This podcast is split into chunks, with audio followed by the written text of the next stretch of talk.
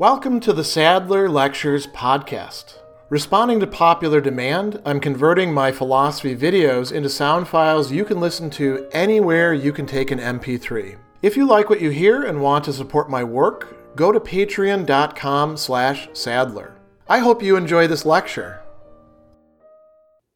If there's one central concept or rule that is associated with John Stuart Mill's essay on liberty, it is what has come to be called the harm principle. In fact, this is often taken as a summary of everything that's important about the work in general, which is unfortunate because it is worth actually looking at all of the arguments and the examples that he uses because it fleshes out this principle. The principle is a skeleton, you might say, and the flesh and organs and inhabiting life comes from the arguments and examples provided in the rest of the work. How do we know that it's so absolutely central? Well, he tells us in the introduction the object of this essay is to assert one very simple principle.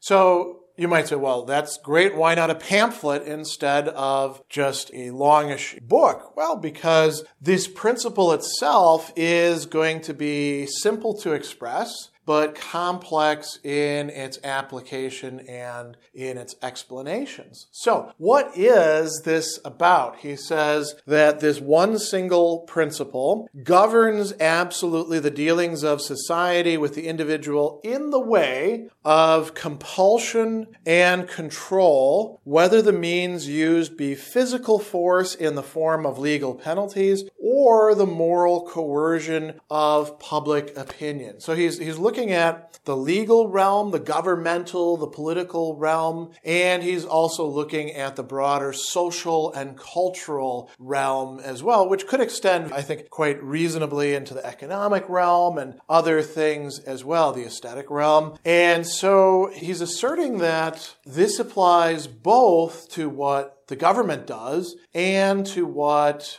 other associations, other things do that affect individuals. So, what is the principle? Word for word, it runs like this The only purpose for which power may be rightly exercised on any member of a civilized community against his will is to prevent harm to others. A lot of people misread this and they think that it means that the only purpose that any power that any person whatsoever uses against another person is to prevent harm to others. There's a couple provisos in there that we actually need to look at. Mill uses this term member of a civilized community. If you read other works by John Stuart Mill, particularly his discussion of representative government, but also his discussions in utilitarianism, you realize that he does not mean this to apply to every single culture. He has a, you know, kind of Eurocentric view that thinks that certain cultures are going to be more developed than others, and perhaps this harm principle may not apply within some of the less developed ones. It also doesn't apply equally to children as it does to adults, in part because children are not yet completely rational.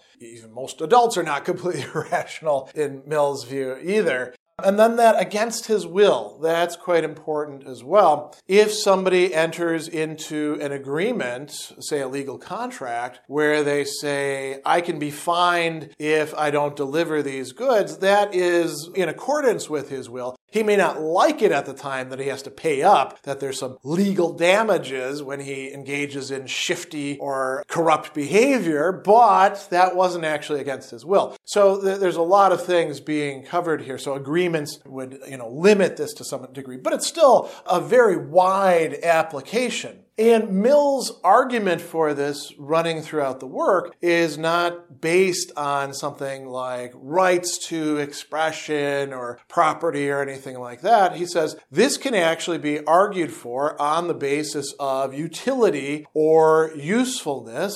So there's, there's a, a basis for it that it's not simply being asserted as such. So let's actually look at what he says here in this paragraph a little bit more. He says that the only purpose for which power can rightly be exercised, preventing harm to others, his own good, either physical or moral, is not a sufficient warrant. Why would he bring that up? Well, because in our own time, but even more so in Mill's time, and even more so in times before his, this notion of, well, I'm going to exercise coercive power on you so as to conduce to your own good, to keep you from doing something stupid to yourself or damaging yourself in the process or damaging your prospects or ruining your reputation. That was viewed as, as legitimate by many people, even to the point of being able to say, persecute those who hold the wrong opinions because it's damaging to them to believe the wrong things. So this is really a rejection of two things that aren't brought up as such in the essay, but which we can certainly highlight. One of them is what we would call perfectionism. This notion, which Mill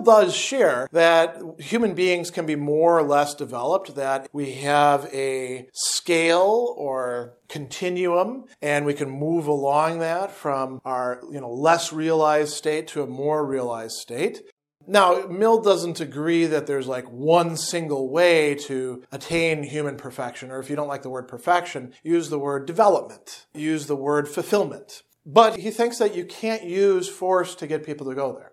Or what we call paternalism. Paternalism is when we say, well, you're not competent to make judgments for yourself, so I'm going to step in as sort of like a good father and make the judgments and determinations and decisions for you. And if you don't like it, I'll give you a spanking or I'll take something away from you. I'll ground you. I'll punish you. I'll give you extra work to do. I'll deprive you of opportunities until you fall in line.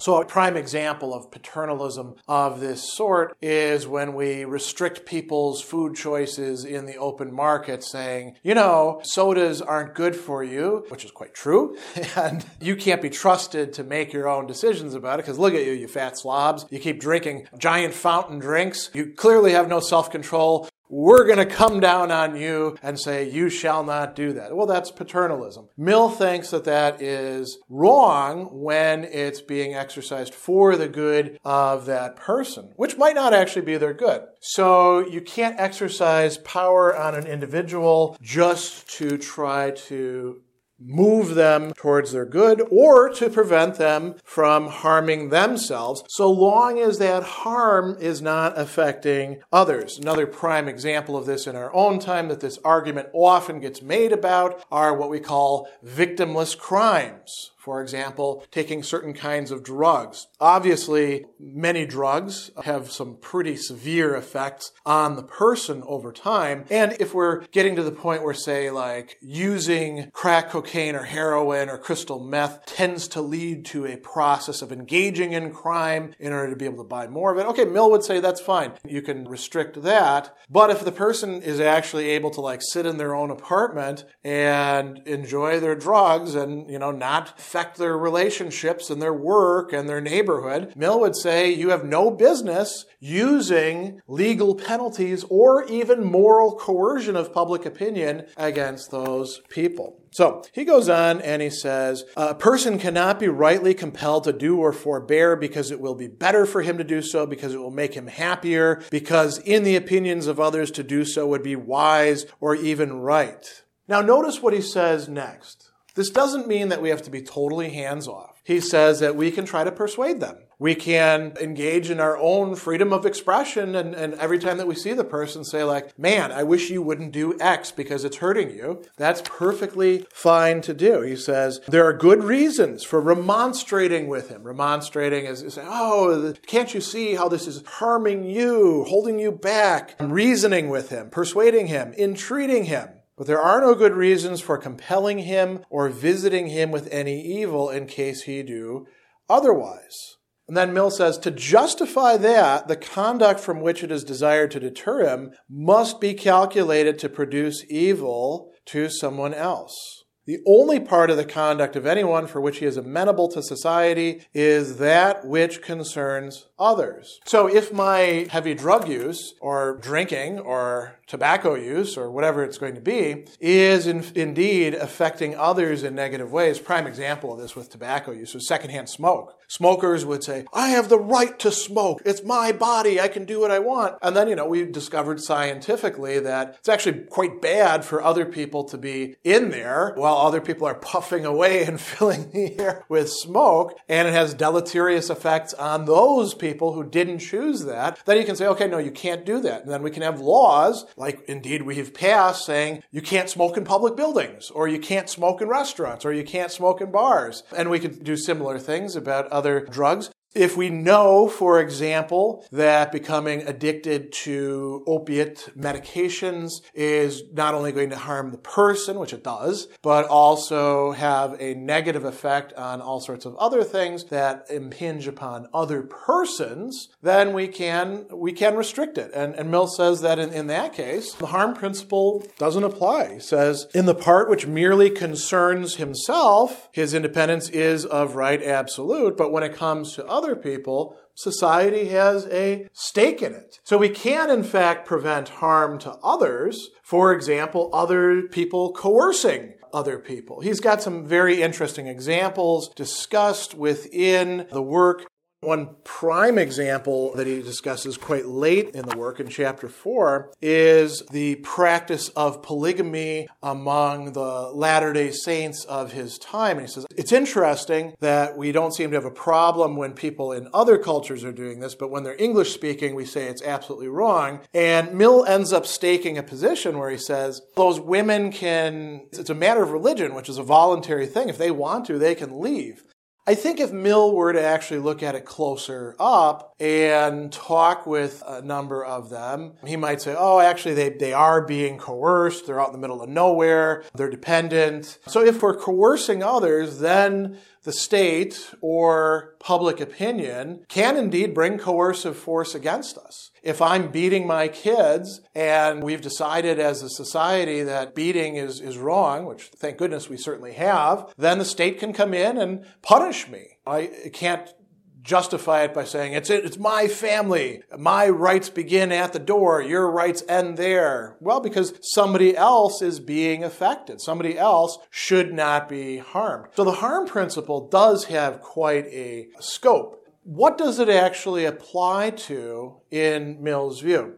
In chapter two, he's going to discuss freedom of thought and what we nowadays call freedom of expression, freedom of opinion in his view, and freedom to publish those opinions. He'll also talk about character and, and what we nowadays call lifestyle, the way in which we live. And then in later chapters, he's going to discuss associations with other people and even trade. Trade provides an interesting set of examples. He says that, you know, the state, for example, can tell you you can't trade trade in poisons, but in general, we should stick with free trade. Going back to the association and lifestyle things, here's, there's a nice passage from chapter 4 in which he explains this a bit that I think could be quite helpful for understanding it. He says that when we look at how we regard other people, whether we think that they're decent people or disgusting people or somewhere in between, how they've developed in terms of human nature, whether they're nearer to the ideal perfection of it or grossly deficient in these qualities, we're going to have sentiments, right? We'll have admiration or the opposite of it, which we might call disgust. And he says that Though doing no wrong to anyone, a person may act so as to compel us to judge him and to feel to him as a fool or as a being of an inferior order. Since this judgment and feeling are a fact which he would prefer to avoid, it is doing him a service to warn him of it beforehand, as of any other disagreeable consequence to which he exposes himself. So, you know, we see somebody behaving badly and we say, hey, not going to bring any force to bear on you, but quit acting like a jackass because people don't like that. Don't be a jerk. That's not violating the harm principle.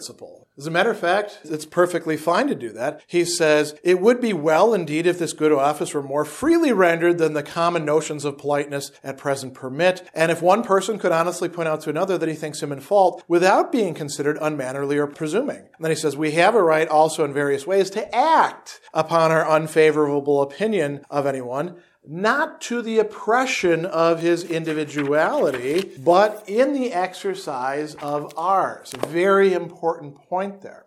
Can't oppress their individuality. So he says, we're not bound, for example, to seek his society. We have a right to avoid it, though not to parade the avoidance. We have a right to choose the society most acceptable to us. We have a right, and it may be our duty to caution others against him. We may give others a preference over him in optional good offices, except those which tend to his improvement. So he says, in these various modes, a person may suffer very severe penalties at the hand of others for faults which can directly concern only himself, but he suffers these penalties only so far as they are the natural and as it were the spontaneous consequence of the faults themselves, not because they were purposively inflicted on him for the sake of punishment. So, you know, the harm principle allows us to say, I'm not going to go to your party. As a matter of fact, I don't even want to talk to you. I'm not going to friend you on social media. I may, in fact, block you so long as we're not producing some sort of coercion that harms the person.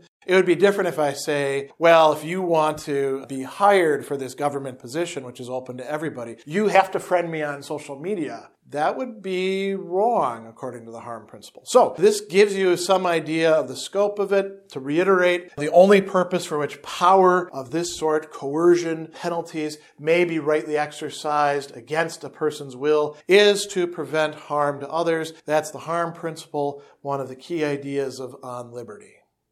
Special thanks to all of my Patreon supporters for making this podcast possible. You can find me on Twitter at Philosopher70, on YouTube at the Gregory B. Sadler channel, and on Facebook on the Gregory B. Sadler page. Once again, to support my work, go to patreon.com slash sadler. Above all, keep studying these great philosophical works.